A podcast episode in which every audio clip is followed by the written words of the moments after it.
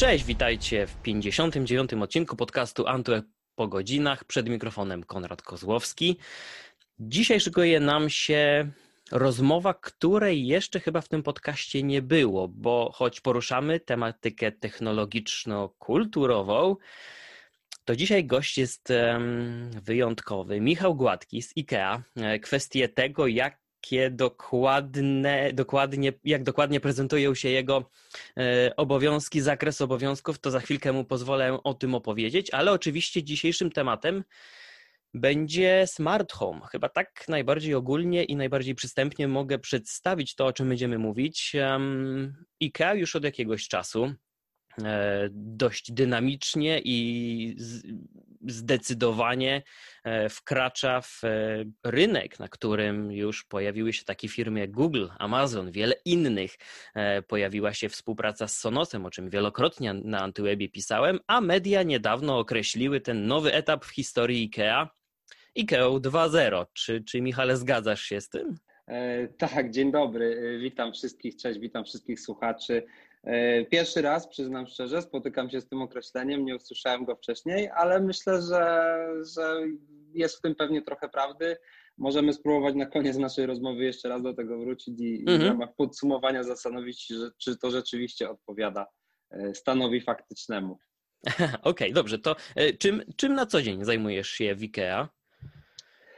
Ja pracuję w sprzedaży, natomiast myślę, że na potrzeby naszej rozmowy ujawnię się jako osoba, która po prostu zajmuje się tym rodzajem asortymentu, czyli e, odpowiadam e, z ramienia sprzedaży właśnie za e, smartfon, za wszystkie te inteligentne urządzenia, które pojawiają się w naszym asortymencie. Mhm, no bo tak z perspektywy czasu nie da się ukryć, że regularnie ich przybywa, są aktualizowane, czasami nawet ta kategoria elektronicznych, użyjmy tego określenia, gadżetów, zaskakuje klientów, którzy przechadzają się po sklepie i zauważają, że oprócz żarówek sterowanych zdalnie pojawiają się też głośniki, rolety. No, różnorodność chyba, chyba już jest e, takim znakiem rozpoznawczym. No, zaskakuje i mam nadzieję, a właściwie jestem pewny, że, że będzie zaskakiwać e, coraz bardziej. E, no, to jest trochę też tak, że jakbym miał, powiedzmy, trochę opowiedzieć o takiej genezie, dlaczego my się w ogóle tym e, zainteresowaliśmy. E, to, to wyszedłbym od, od, takiego, od takiej naszej misji, że no, naszym, naszym zadaniem i, i to, co chcemy robić, to jest tworzenie po prostu lepszych warunków życia dla, dla wielu ludzi. E, I teraz trochę to tak zestawiając z, tym technologicznym megatrendem, którego jesteśmy świadkami, który wkracza no, do każdego właściwie aspektu naszego życia, e, który wkracza też do naszych domów bardzo dynamicznie, no mhm. to trochę to jest dla nas taki, taki naturalny krok. Chcemy tworzyć lepsze warunki życia dla wielu ludzi, E, w domach i e, już nie można obok tego przejść e, obojętnie. Stąd, to, stąd też nowy asortyment, nowe urządzenia i mimo, że to może dzisiaj nie jest jeszcze aż tak dużo ważący biznes w IKEA, to jest na pewno tym, który bardzo dynamicznie i bardzo dynamicznie będzie się rozwijał w najbliższym czasie. Z Waszej perspektywy, Wasza misja odróżnia się i jeśli tak, to w jaki sposób odróżnia się od tego, co robią giganci technologiczni albo firmy, które powstały tylko dlatego, że oferują tego rodzaju gadżety, bo tak naprawdę e, przechadzając się po sklepach IKEA, to widać, że to jest jeszcze kropla w morzu e, całej, całej oferty. E, niektóre firmy skupiają się tylko na tym, więc mimo, że konkurujecie, to podejrzewam, że zupełnie inaczej patrzycie na to, jak, jak, jak podchodzicie do rynku. No, trzeba pamiętać, że fundamentem naszej y, działalności jest jednak y, urządzanie wnętrz. E, mhm. I na pewno tym fundamentem, jeśli chodzi o konkretne produkty, jest biznes kuchenny, jest biznes sypialni, sprzedajemy łóżka, sprzedajemy materace. To są fundamenty naszego biznesu. Dzisiaj zastanawiamy się bardziej nad tym, jak do tego co już sprzedajemy, dodać jakąś dodatkową e, wartość. przykład. Y, siedzimy na komfortowej sofie, właśnie ją zakupiliśmy w IKEA i Mhm. teraz co jeszcze możemy zrobić, żeby, żeby ten, ten dodać do tego komfortu, żeby to e, nasze życie w domu stało się jeszcze bardziej e, po prostu fajne, może tak. Mhm. E, No pewnie możemy dodać e, sterowanie bezprzewodowe światłem, czy włączanie bezprzewodowo z aplikacji dźwięku. Stąd też, jeśli zauważamy takie połączenie między mm, po prostu życiem w domu, a rozwojem nowego segmentu e, produktów, no to wrócę do tego, że jest to pewien rodzaj jednak takiego naturalnego e, kroku, który, który musiał się wydarzyć, tak mi się e, wydaje. Mhm. To w takim razie, w jaki sposób można określić pewną granicę, której nie chcecie przekroczyć? Bo jak widać e, po ofercie wielu innych firm, bardzo łatwo jest się zapędzić, przygotować e, co roku nowy line-up urządzeń, aktualizować je, odświeżać, wprowadzać nowe produkty. E, Tutaj w przypadku IKEA widać, że jest to robione w nieco wolniejszym tempie. Nie powiedziałbym, że mniej lub bardziej rozsądnie, bo tak jak mówiliśmy wcześniej, to nieco inna misja, ale widać, że jest to małymi kroczkami tak do celu. Pokuszę się chyba o nie nakreślanie tej granicy, bo mówiąc szczerze, nie wiem, czy sami wiemy, gdzie ona w tym momencie, mm, w tym momencie jest. Oczywiście jesteśmy świadomi tego, że jeśli e, czujemy taką potrzebę, żeby ułatwiać życie naszym e, klientom, e, życie w domu, to chcemy to robić. Natomiast no, gdzie jest ta granica? Myślę, że nie grozi nam to, żeby ze sklepu, który urządza wnętrza, nagle stać się miejscem pełnym elektroniki. E, Znamy swoje pochodzenie, znamy naszą e, misję, natomiast e, traktujemy to jako na pewno pewnego rodzaju dodatek i to, o to, o czym już wspominałem, wartość dodaną do tego, co jest fundamentem po prostu naszej działalności. Mhm. Czyli nie jest to na pewno taka tymczasowa oferta i, i, i możemy spodziewać się, że w najbliższej przyszłości będziecie pokazywać kolejne gadżety. Więc w takim razie, czym kieruje się IKEA wybierając je? Bo tutaj mówiliśmy o tych takich najbliższych skojarzeniach. No i mamy rolety, mamy oświetlenie, mamy dźwięk, e, więc gdybyśmy mogli tak e, e, nakreślić w jakiś sposób, jakie jeszcze obszary IKEA jest w stanie zagospodarować dla siebie? Czy to też będą wkrótce zdalnie sterowane zamki albo e, kamery, podgląd e, dla bezpieczeństwa domu? E, No nie jest to wykluczone. To znaczy na pewno to, co powiedziałeś, y, pierwszy, najważniejszy punkt wyjścia to mm, bardzo mocno jesteśmy zainteresowani właśnie życiem w domu i tym, jak można je polepszać, jak można je e, poprawiać, jak można klientom oferować produkty w niskich cenach, tak żeby jak największa liczba ludzi mogła sobie na to e, pozwolić. I tak naprawdę ciężko mi powiedzieć, czy jest coś, co dzisiaj moglibyśmy na 100% wykluczyć, e, jeśli chodzi o e, rozwój tego asortymentu w kierunku właśnie e, inteligentnych urządzeń. No, jeśli chodzi na przykład o biznes e, oświetleniowy, jeśli chodzi o te proste, Mhm. słynne żarówki, no to tutaj bardzo niedaleko było od tego y, sprzedawania po prostu zwykłej, prostej żarówki do tego, żeby uczynić ją e, sterowaną e, zdalnie. Więc to był Mhm. jakiś rodzaj naturalnego kroku. Natomiast y, może to, co nawiązując do tego, co ostatnio pojawiło się w naszej ofercie, czyli właśnie o tym już wspominałeś, o współpracy z marką Sonos i o e, głośnikach, no to po prostu jest tak, że rzeczywiście no, dźwięk ma ogromne znaczenie w tym, e, jak spędzamy czas w domu. Może Mhm. dodawać e, nastroju, może też pełnić po prostu jakąś e, e, konkretną e, funkcję. Możemy słuchać e, na przykład radia. Także y, nie, myślę, że nie, nie zamyk- na pewno nie będziemy się zamykać w, w jakiejś konkretnej e, grupie produktów, a raczej eksplorować i to, co e, uznamy za, e, za warte, e, to na pewno będziemy e, naszym klientom oferować. Nie bez przyczyny o to pytam, bo e, filozofia IKEA, i to też nie każdy o tym wie, e, zakłada konkretną liczbę produktów w katalogu aktualnie dostępnych na półkach. I z perspektywy czasu, spoglądając na to, jak zmieniała się ta oferta, katalog na przestrzeni ostatnich lat, no trzeba sobie jasno powiedzieć, że tych elektronicznych smart gadżetów przybywa. I dzieje się to w pewnym stopniu kosztem klasycznej oferty, e, więc jestem ciekaw, w jaki sposób można zachować ten balans, jak do tego podchodzicie wewnętrznie. Nie do końca zgodzę się, że to się dzieje kosztem tej naszej e, klasycznej oferty. Myślę, że musimy na to spojrzeć z jeszcze większego obrazka. No w naszym asortymencie mamy ponad 10 tysięcy e, artykułów obecnie. I tak, czasami wprowadzenie nowych rzeczy wymaga rzeczywiście kompromisów, ale y, też przyznam nieskromnie, że jesteśmy w tym dobrzy, no bo mm, wprowadzamy do naszego asortymentu nowości cztery razy w roku. To jest też taka pula produktów, która bardzo dynamicznie się zmienia. Chcemy oferować nowe rzeczy, chcemy oferować lepsze rzeczy, e, mhm. chcemy je odświeżać, jeśli na przykład chodzi o, o, o kolory. E, także Myślę, że z perspektywy odwiedzającego nasz sklep, czy z perspektywy odwiedzającego naszą stronę internetową, no różnica nie jest tak naprawdę e, zauważalna. E, I te nasze fundamenty, o których dzisiaj już e, wspominałem, meble, szafy, kuchnie, materace, jakieś akcesoria do kuchni, no to na pewno nie poświęcimy tego, żeby, żeby rozwijać w bardzo, bardzo dużym stopniu tą elektronikę e, do tego stopnia, żeby, żeby ta różnica właśnie była zauważalna, że tej klasycznej oferty, e, jak to ująłeś, jest u nas po prostu mniej, czy jest ona uboższa. Chciałbym właśnie skupić się na tym polskim kliencie, bo rozmawiamy o polskim rynku.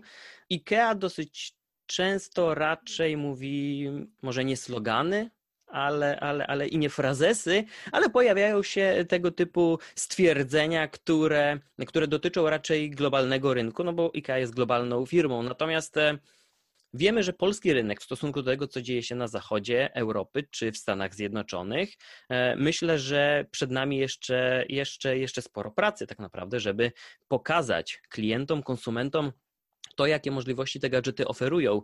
E, I jestem ciekaw, jak z Waszej perspektywy wygląda polski konsument, jak bardzo trzeba go przekonywać do tych gadżetów, e, jak duży, jak wysoki jest próg wejścia dla niego, gdy okazuje się, że za głośnik, czy za roletę, albo za żarówkę trzeba zapłacić kilka, kilkanaście razy więcej, bo będzie oferować dodatkowe możliwości.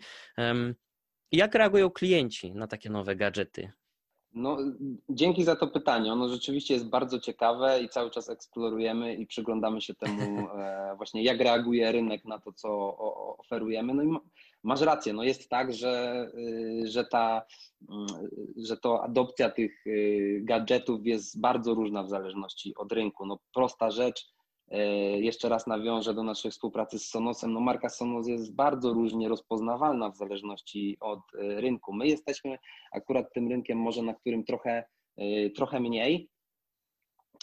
Natomiast generalnie myślę, że powiedziałbym, że plasujemy się gdzieś w środku stawki, jeśli chodzi o całość tych inteligentnych mhm. urządzeń, ale rzeczywiście mamy jeszcze naprawdę dużo do zrobienia.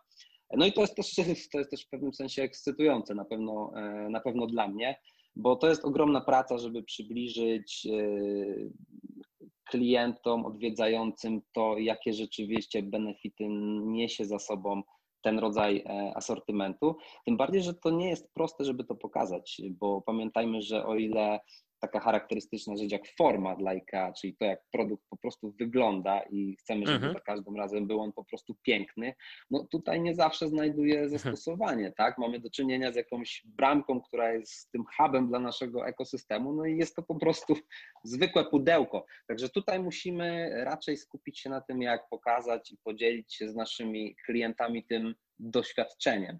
E, mhm. I to jest niełatwe, to jest na pewno e, niełatwe. Natomiast y, nawiązując jeszcze do cen i do tego właśnie y, progu wejścia, jak to, y, jak to określiłeś, no dla nas takim jednym z, z fundamentów w projektowaniu y, produktów jest właśnie cena, czyli trochę od tego wychodzimy i zawsze mamy z tyłu głowy i jest to dla nas bardzo ważne, że tworzymy produkty dla wielu, wielu ludzi. Mhm. E, stąd oceniam, że na tle rynku taki prosty gadżet jak e, żarówka z pilotem, którym możemy sterować, e, naprawdę, naprawdę wypadamy tutaj bardzo, bardzo dobrze. To w takim razie zapytam o największe wyzwanie, które, z którym się spotkałeś pracując w IKEA, bo podejrzewam, że już na przestrzeni ostatnich miesięcy no takie się pojawiły gdy pojawiał się czy głośnik, czy, czy nowe zestawy e, oświetleniowe. Jakie trzeba podejście mieć, gdy jest się właśnie nie firmą technologiczną, a firmą kojarzoną raczej z takim przyjaznym, fajnym środowiskiem domowym? No chyba trzeba stosować trochę inne techniki sprzedaży. Myślę, że dzisiaj takim największym wyzwaniem dla nas jest to, jak prowadzić e, taką umiejętną narrację wokół tych produktów, jak opowiadać e, naszym klientom o tym, jak budować e, inteligentny dom. Trochę nawiążę już, jak pokazywać to, to doświadczenie, jak to po prostu na żywo działa mhm. też przekonywać do tego, że możemy to robić metodą małych kroków i możemy wyjść e, od e, zwykłej żarówki sterowanej e, pilotem, a kończyć na panelach fotowoltaicznych. Także ta droga jest dość, dość długa, ekscytująca, ale też wydaje się, że dzisiaj tej, tych, tych informacji nasi klienci potrzebują. Ja pamiętam, miałem taką sytuację, gdzie klient naszej takiej ekspozycji e, mieszkania, zadał mi pytanie, czy żeby to mm, działało i można było sobie tym tak swobodnie zarządzać, czy muszę kuć ściany i kłaść te wszystkie kable. To jest trochę taki eye-opener dla mnie, jak mhm. wiele jeszcze mamy do zrobienia, bo to jest trochę dla mnie taka w tym pytaniu diagnoza tego, że właśnie to, o czym ty mówiłeś, jesteśmy raczej młodym rynkiem i, i y, myślę, że ten wybuch tego zainteresowania e, tym rodzajem produktów może być jeszcze przed nami, a też druga możliwość jest taka, i myślę, że ona, to też się wydarzy, to trochę jest tak jak e, z telefonami, które w pewnym momencie nie miały już klawiszy. Ja nie pamiętam dokładnie, kiedy się to stało, ale mhm. myślę, że z, z, różnego rodzaju inteligentnymi rzeczami e, również tak będzie, że trochę nie zauważymy, a w pewnym momencie one po prostu będą E, naokoło e, nas. Cieszę się, że wspomniałeś o, o, tej historii ze sklepu, bo jestem właśnie ciekaw, jak klienci reagują na wasze, na wasze produkty, na wasze propozycje. Trochę ubiegłeś moje pytanie o konkretne jakieś spotkanie właśnie z klientem, natomiast e, czy raczej są to osoby już obeznane w temacie? Czy z takimi też się spotkaliście, którzy przychodzą, wiedzą czego chcą, potrzebują może minimalnej porady w dobraniu jakichś konkretnych elementów zestawu i od razu udają się do kasy, czy przeważają klienci, którym trzeba przedstawić całą tą ideę, zamysł, no i tak naprawdę na końcu tej, tej opowieści ich przekonać, bo podejrzewam, że chyba jednak większość z nich do koszyka nie wkłada jeszcze tych gadżetów. E, na szczęście coraz więcej e, wychodzi z zakupem, e, ale tak, generalnie jest tak, że rzeczywiście najbardziej zapamiętuje się tych klientów, którzy, no co tu dużo ukrywać, znają się na tego rodzaju produktach, poszukują ich mhm. i zadają też trudne pytania. Zadają też pytania, na które zdarza się, że i my nie znamy odpowiedzi. E, bo właśnie konfigurują swój, swój inteligentny dom, chcą przetestować e, też naszą ofertę. Także to są dla nas takie pewnie momenty, w których dużo się też uczymy, no bo na podstawie tych pytań też możemy przygotować się na następną, na następną taką rozmowę. Ale to mhm. są też takie bardzo wdzięczne spotkania, kiedy można z kimś naprawdę w detalu porozmawiać mhm. i e, opowiedzieć o tym, co mamy i dojść do jakichś fajnych wniosków, dowiedzieć się przy okazji też, co oferuje E, rynek, bo to też z opowieści z klientami i z takich rozmów e, tych dużo informacji się pozyskuje, oprócz tego, że oczywiście przecież robimy to, mm, e, to sami. Natomiast właśnie jest ta druga grupa klientów i szczególnie na niej nam zależy, czyli właśnie jak sprawić, żeby ludzie odczytywali, że właściwie takie rozwiązania są dla każdego, że mhm. to jest trochę tak, że dzięki po raz enty już będę wracał do tej żarówki z pilotem, ale dzięki temu bezprzewodowemu sterowaniu nagle się okazuje, że właściwie każda lampa z IKEA y, uzyskuje gigantyczny benefit, no bo możemy nią sterować nie wstając z sofy, czy nie, nie wstając y, z łóżka. Także to jest trochę y, ta opowieść i, i, i ta narracja i to, do czego chcemy przekonywać odwiedzających. Także tam, gdzie możemy porozmawiać w bardzo dużym detalu, to pewnie klienci są za, zainteresowani tym, żeby już zakupić produkty powiedzmy bardziej skomplikowane, bardziej zaawansowane, jak właśnie ten hub do tworzenia całego ekosystemu. Natomiast pytanie jest, jak przekonać tych do zrobienia tego pierwszego kroku czyli do właśnie zakupu pewnego jakiegoś prostego urządzenia, e, które sprawi, że właściwie dzisiaj możemy powiedzieć, że jeśli steruję bezprzewodowo światem u siebie w domu, to, no, to trochę jest. Nie wiem, czy się zgodzić na miasta inteligentnego domu, więc e, to jest, no to tym, jest taki nie? pierwszy krok. Niekoniecznie musimy, niekoniecznie musimy e, kuć ściany i, i kłaść nowe kable. No to jest pierwszy krok, który też ja wykonałem i, i, i później oczywiście cała ta lawina dodatkowych e, urządzeń gadżetów, w które sam się wyposażyłem i, i ja też raczej staram się e, przedstawić te argumenty innym osobom, bo przyzwyczajenie się do takiej codzienności jest bardzo łatwe, zrezygnowanie z tego jest bardzo trudne, a jestem ciekaw, czy czy, czy, czy w ogóle po, pojawia się jakkolwiek data, termin, momentu, w którym w IKEA mogą zagościć tylko inteligentne żarówki? Które zastąpią te klasyczne, wtedy klient nie będzie miał wyboru. I to też druga część mojego pytania, czy takie rozwiązanie nie byłoby na którymś etapie, może jeszcze nie teraz, ale najlepszym wyjściem, e, by ich tak w cudzysłowie troszeczkę zmusić do tego, pokazać te korzyści, bo jak uczy nas historia w przypadku wielu produktów, tutaj myślę, że w największym stopniu spoglądałbym na firmę Apple, takie przymuszenie klienta, użytkownika do czegoś, potrafi go przekonać, pokazać zalety, i udowodnić w szerszej perspektywie, że my trochę wiemy lepiej, co jest dla Was y, bardziej wygodne, bardziej potrzebne?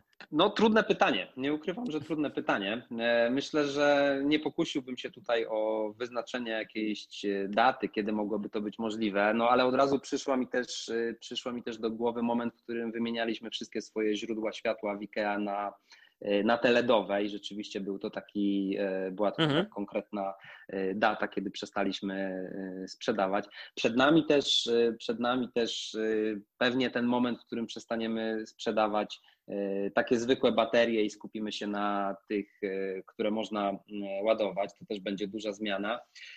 Ale mm, na razie chyba ciężko mi sobie wyobrazić, że mm, skupiamy się tylko na smart urządzeniach i, i, i inteligentnych y, żarówkach.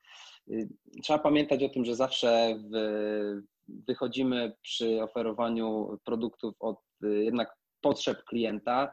E, I jednak czujemy, że dzisiaj ta potrzeba rynku jest taka, żeby jednak oferować pewien rodzaj, mm, powiedzmy, rozciągłości cenowej, jeśli chodzi o po prostu zwykłą żarówkę. Czyli, e, drogi mhm. kliencie, możesz kupić najprostszą żarówkę e, w najlepszej cenie, a mamy też dla Ciebie e, rozwiązanie bardziej zaawansowane. I mamy te kilka produktów, które po prostu e, taki rodzaj e, pracy zabezpieczają. Aczkolwiek tak, to jest trochę takie pytanie, które wybija ze strefy komfortu i na pewno będę jeszcze o nim, o nim reflektował. Może nawet zadam je gdzieś, gdzieś dalej. Dzięki za nie, ale nie, nie, na pewno się nie pokuszę o wyznaczenie takiej, E, takiej daty.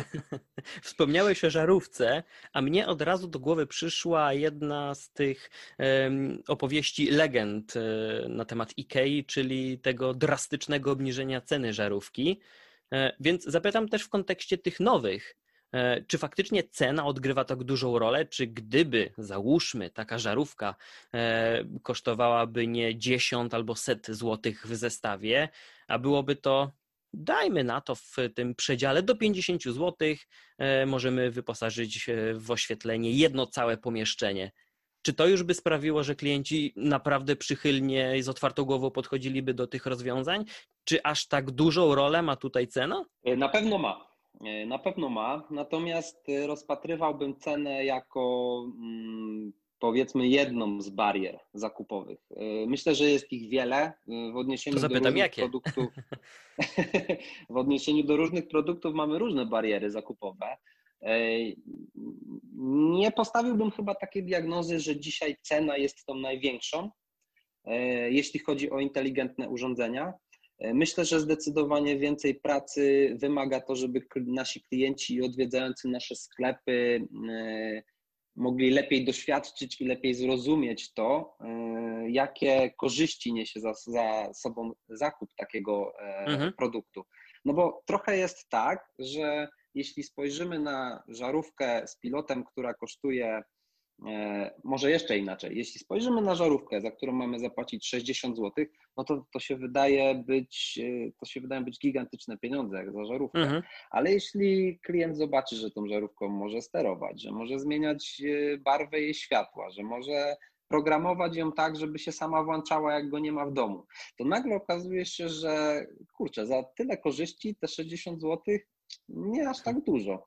Więc mhm. myślę, że jest duże wyzwanie w tym, żeby, mm, żeby w umiejętny sposób opowiadać o po prostu konkretnych benefitach e, danego produktu i to na pewno jest taka, e, taka duża bariera. Natomiast czy cena? Na pewno jest grupa klientów, dla których e, cena jest barierą. Nie ulega to wątpliwości. Cieszę się powiedzieć, że właśnie jakby naszą też misją jest to, żeby oferować nasze produkty po najniższych cenach, na jakie my też możemy sobie e, pozwolić. To jest trochę też tak, że im, im więcej sprzedajemy, tym jesteśmy w stanie e, oferować mhm. E, po prostu niższą cenę. No to są takie proste biznesowe zależności. A jak dużą rolę w popularyzacji tych urządzeń, e, Twoim zdaniem i, i, też z perspektywy IKEA, odegra zmiana pokoleniowa? Bo dla młodszych, na pewno konsumentów, są to bardziej naturalne e, rozwiązania, bo przecież duża część z nich dorastała otoczona gadżetami, ekranami e, i, i, i tego typu rozwiązaniami. Więc y, czy, czy można tak powiedzieć, że za te 5 albo 10 lat e, w IKEA będą się pojawiać osoby, którym nie trzeba będzie tłumaczyć, czym są takie gadżety? Ja o to dopytuję, bo oczywiście jako człowiek zaangażowany w ten świat, w tę branżę technologiczną, można powiedzieć, że czasami obracam się w takiej bańce. E, rozmawiam z osobami, które są raczej poinformowane, zaawansowane w tego typu gadżetach. Oczywiście nie brakuje w moim gronie znajomych osób, które, którym muszę dopiero takie wprowadzenie zrobić, może próbować się przekonać, ale mimo wszystko ciężko jest, ciężko jest narysować taki obrazek tego, jak wygląda klient, e, e, który mógłby dzisiaj się zainteresować e, czymś takim. Czy faktycznie potrzebna jest zmiana? Wspomniałeś o tym, jak smartfony i ekrany dotykowe niemalże dzisiaj z perspektywy czasu, z dnia na dzień stały się codziennością, więc czy tak samo będzie z gadżetami w domu, czy któregoś dnia za te 10-15 lat nie będzie mieszkania, w którym światło nie będzie reagować na, e, na nasze komendy? Może trochę ogólne pytanie, ale. Nie, absolutnie, dobre pytanie. Ja sam się nad tym zastanawiam e, i przyznam szczerze, że powiedziałbym, że na pewno za jakiś czas nie będzie mieszkania, w którym e, nie ma jakiegoś inteligentnego urządzenia. To, to światło trochę tak naturalnie nam przychodzi, bo to taki najprostszy rzeczywiście mhm. temat, ale trochę już tutaj powiedzieliśmy o dźwięku, o jakichś elektronicznych zamkach. No na rynku mamy też mnóstwo tych urządzeń elektroniczne, bezprzewodowe głowice do kaloryferów i tak dalej, mhm. i tak dalej. E, Także tak, myślę, że myślę, że będziemy mieli z tym do czynienia y, na co dzień. Y, na pewno to grupa młodych ludzi to są ci nasi tacy early adapters, dla którzy są właściwie nie trzeba im tłumaczyć, jak to działa, nie będzie trzeba im mhm. tłumaczyć, no ale są też bardziej wymagający. To jakby nie ulega e, wątpliwości, że właśnie będą zadawać te trudniejsze pytania, lepiej e, porównywać, dociekać. E, ale ja osobiście nie wykluczałbym żadnej grupy.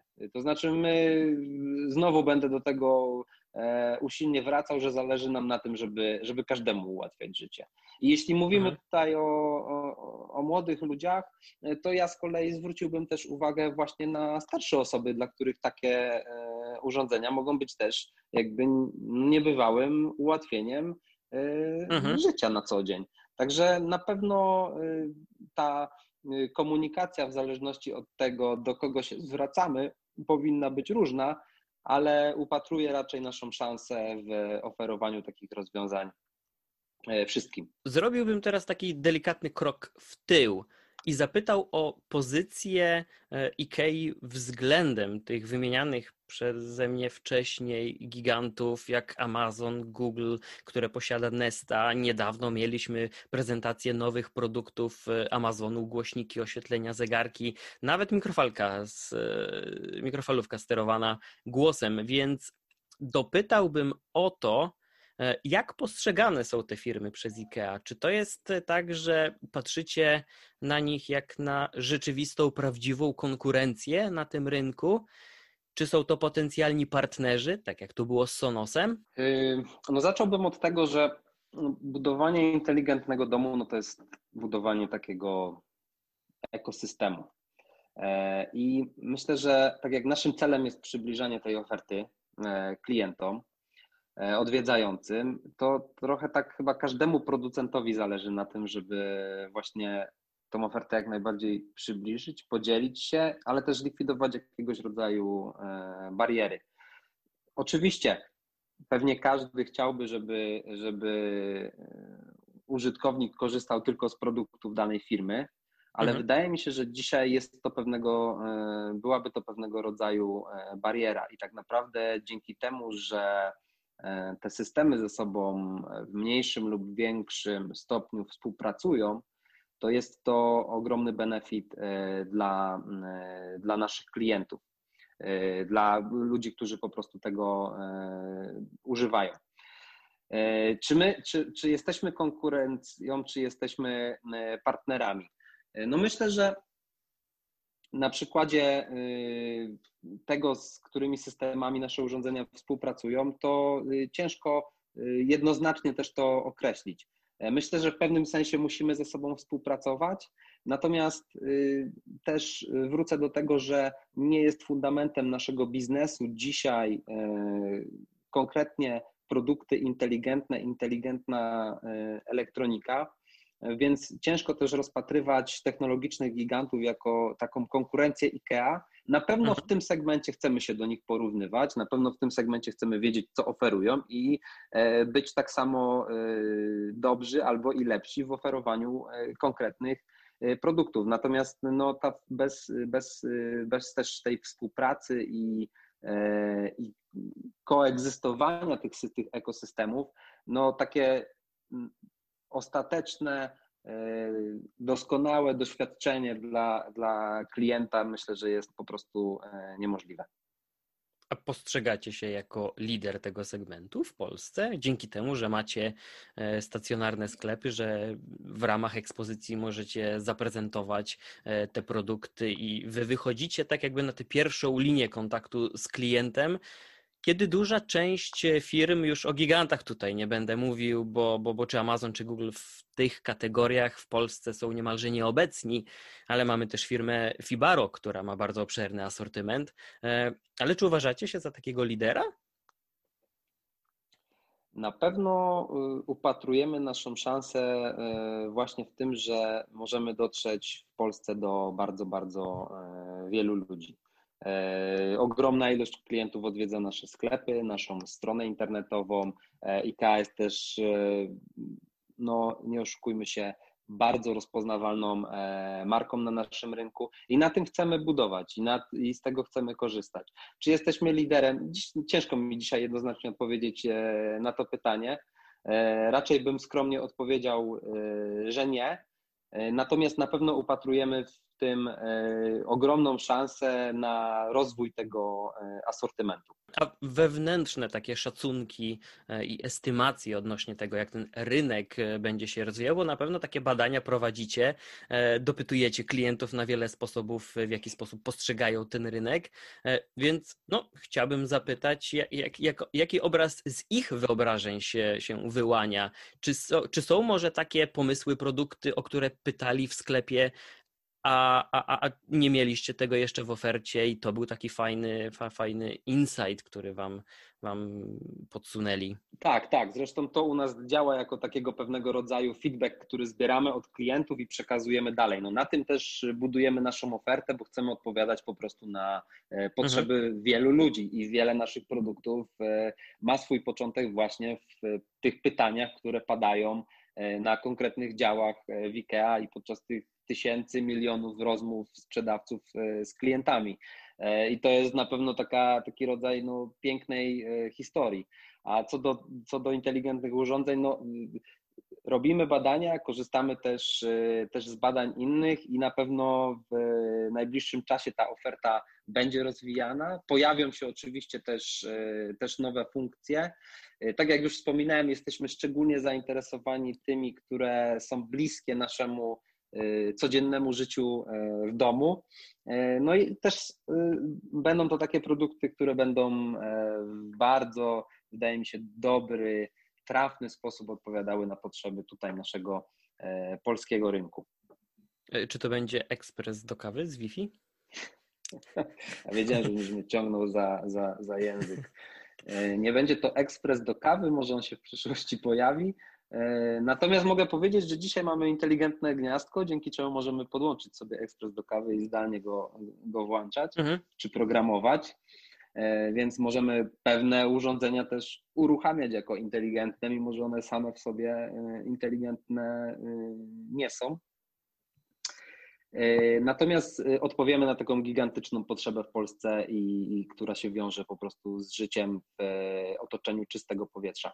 E, będziemy mieli produkt, który będzie w tym, e, w tym pomagał. Będziemy mieli tych produktów kilka, będą one również e, inteligentne i, i jestem podekscytowany, że, że będziemy mogli to naszym klientom zaoferować, bo to jest rzeczywiście odpowiedź na taką realną potrzebę, mhm. która na naszym rynku dzisiaj istnieje. I to jest produkt przygotowany samodzielnie. Czy w partnerstwie? To jest produkt, to jest produkt przygotowany samodzielnie. Nie będziemy się tutaj markować z jakimś konkretnym e, globalnym e, producentem. Mhm. Wprowadzamy go na rynku e, globalnym już wkrótce. Dobrze, to już nie ciągnę język w tej kwestii, ale zapytam o inną. Um,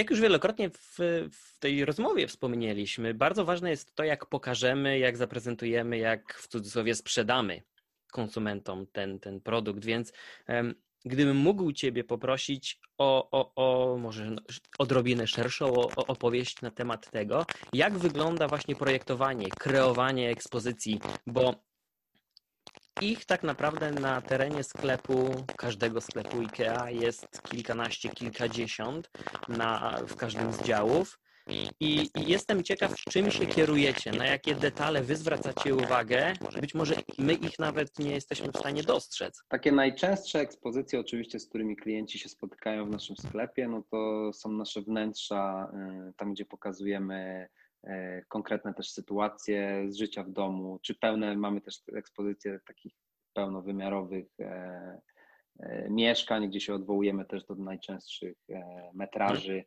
jakie są spotykane na, na naszym rynku. No i cóż, projektowanie takiego miejsca zaczyna się właściwie od trochę wyjścia od tego, jak klienci na w Polsce mieszkają, w konkretnych e, miejscach, e, jakie mają potrzeby. Jaka, zawsze przedstawiamy też jakąś konkretną e, sytuację życiową, czy to jest czy to jest małżeństwo, czy to jest małżeństwo z dziećmi, czy to jest singiel. I staramy się jak najlepiej wybadać te potrzeby i odpowiedzieć na nie naszymi rozwiązaniami, no bo w tym jesteśmy, w tym jesteśmy naprawdę dobrzy, żeby pokazywać klientom takie rozwiązania, które mogą przenieść e, jeden do jednego e, do swoich mieszkań. E, I o ile trochę nawiążę do współpracy z Sonosem, o ile nie, nie, znamy się zupełnie na dźwięku, to właśnie tu czujemy się bardzo dobrze w tym, żeby bawić się ścianami, żeby przesuwać te pomieszczenia, żeby one jak najlepiej odzwierciedlały to, z czym, jak właśnie nasi klienci żyją. Zastanawiamy się, jakie aktywności mają miejsce w konkretnych pomieszczeniach. E, no a następnie na którymś z tych etapów przychodzi czas, kiedy już mamy zaplanowane to, gdzie będzie stała szafa, gdzie będzie stała sofa, gdzie będzie kuchnia, co e, te osoby będą w tym pomieszczeniu e, robić, czy tu będzie może jakaś zabawa, oglądanie telewizji, odrabianie lekcji, gotowanie obiadu, to zastanawiamy się teraz, y, jak jeszcze dodać komfort i funkcjonalność e, do tych rozwiązań. E, I pewnie kilka etapów przeskoczyłem, ale chcę powiedzieć po prostu o tym momencie, w którym do tego obrazka rzeczywiście mogą i często wchodzą właśnie te e, inteligentne urządzenia. Przykład, zastanawiamy się nad tym, no dobrze, mamy tutaj e, mamę, która wraca z dziećmi z przedszkola, niesie ze sobą zakupy, Niestety nie ma trzeciej ręki, wiadomo, że dzieci biegają naokoło, wchodzi do domu. Co się teraz powinno wydarzyć? No, oczywiście, jak zwykle, brakuje tej ręki do zapalenia światła. No, ale mamy taki wspaniały produkt jak e, czujnik ruchu, który się łączy z, naszą, e, z naszymi źródłami światła mhm. i dzięki temu, że wykrywa ruch, to światło się w e, pomieszczeniu zapala. Więc to jest właśnie ten sposób, w jaki konkretny produkt odpowiada też e, na konkretną potrzebę. I zawsze staramy się szukać takich powiązań. Oczywiście osobnym wyzwaniem jest też to, jak to pokazać w taki sposób, żeby klienci, którzy później to wnętrze, to mieszkanie odwiedzają, mogli tego e, doświadczyć. Ale generalnie tych, tych powiązań szukamy i i to jest taki proces, który po prostu przechodzimy podczas projektowania właściwie e, każdego e, miejsca, gdzie prezentujemy swoje produkty i kompletne rozwiązania. A ile czasu potrzeba na przygotowanie takiego projektu? No, chyba bardzo różnie. Ciężko mi powiedzieć tak konkretnie, e, ale, ale, ale mogę, mogę opowiedzieć może w dwóch zdaniach trochę inną rzecz, która może dać wyobrażenie, jak to działa. Mhm. Pamię... Wspomniałem już o tym na początku naszej rozmowy, że my wprowadzamy mm, cztery razy do roku w IKEA nowe produkty, no i często one wiążą się z tym, że trzeba mm, dokonać pewnych zmian na naszej ekspozycji. Zresztą no my chcemy to robić, bo chcemy naszych mhm. klientów za każdym razem zaskakiwać czymś nowym, żeby mhm. jak do nas przychodzą często, to żeby za każdym razem mogli spotkać się z czymś, e, czego wcześniej e, nie widzieli. Także na pewno kilka razy w roku taki, e, taki proces następuje. Natomiast ile trwa samo projektowanie? No są to kolejne kroki następujące jeden po drugim e, i, i, i myślę, że ambicja jest taka, żeby trwał jak, na, jak najkrócej. Tak? I dużo dzieje się też, dużo dzieje się też za kulisami, no bo sam etap realizacji takiej, takiej zmiany, y, no chcemy wiadomo, żeby był jak najkrótszy. Natomiast dużo dzieje się też za kulisami i w każdym sklepie no, są to ludzie, którzy, e, którzy ze sobą współpracują.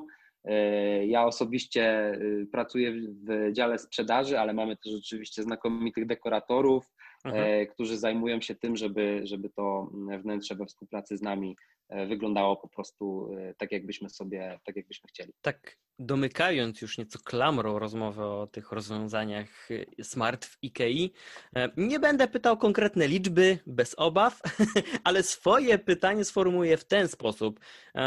Czy obecne statystyki e, raczej odpowiadają tym waszym oczekiwaniom e, wobec tego, jak nastąpiła, nastąpiła adopcja e, na polskim rynku produktów, czy raczej przekroczyły?